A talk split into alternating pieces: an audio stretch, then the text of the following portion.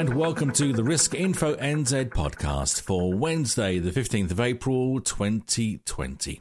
Financial advisors looking for support from the banks to help keep their businesses afloat during the lockdown are discovering the government backed scheme is not quite as easy as it first seemed.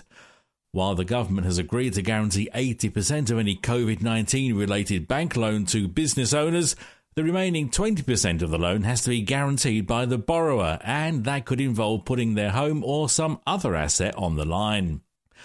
Katrina Shanks, CEO of Financial Advice NZ, is sure many financial advisors will apply for a government backed loan, but agrees there has been some confusion over the ease in obtaining one. She says that while some business owners thought they had access to these funds more easily than a normal business loan, the fact is that banks have to apply their normal checks and balances.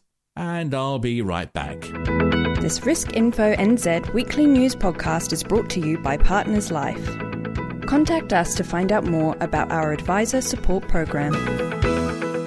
And on to this week's poll at Risk Info NZ. Now, it seems a lifetime ago that we were able to have a business meeting over a cup of coffee visit a client at home or a colleague at their office.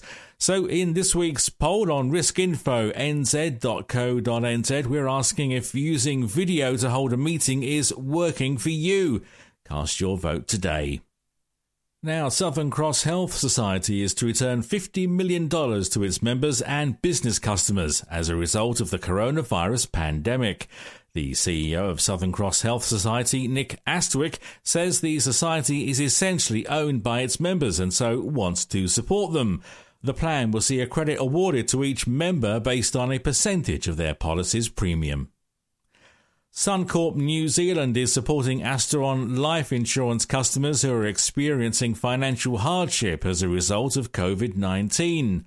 Suncorp New Zealand CEO Paul Smeaton says the economic effects of the pandemic are likely to be felt by customers and New Zealand businesses for some time.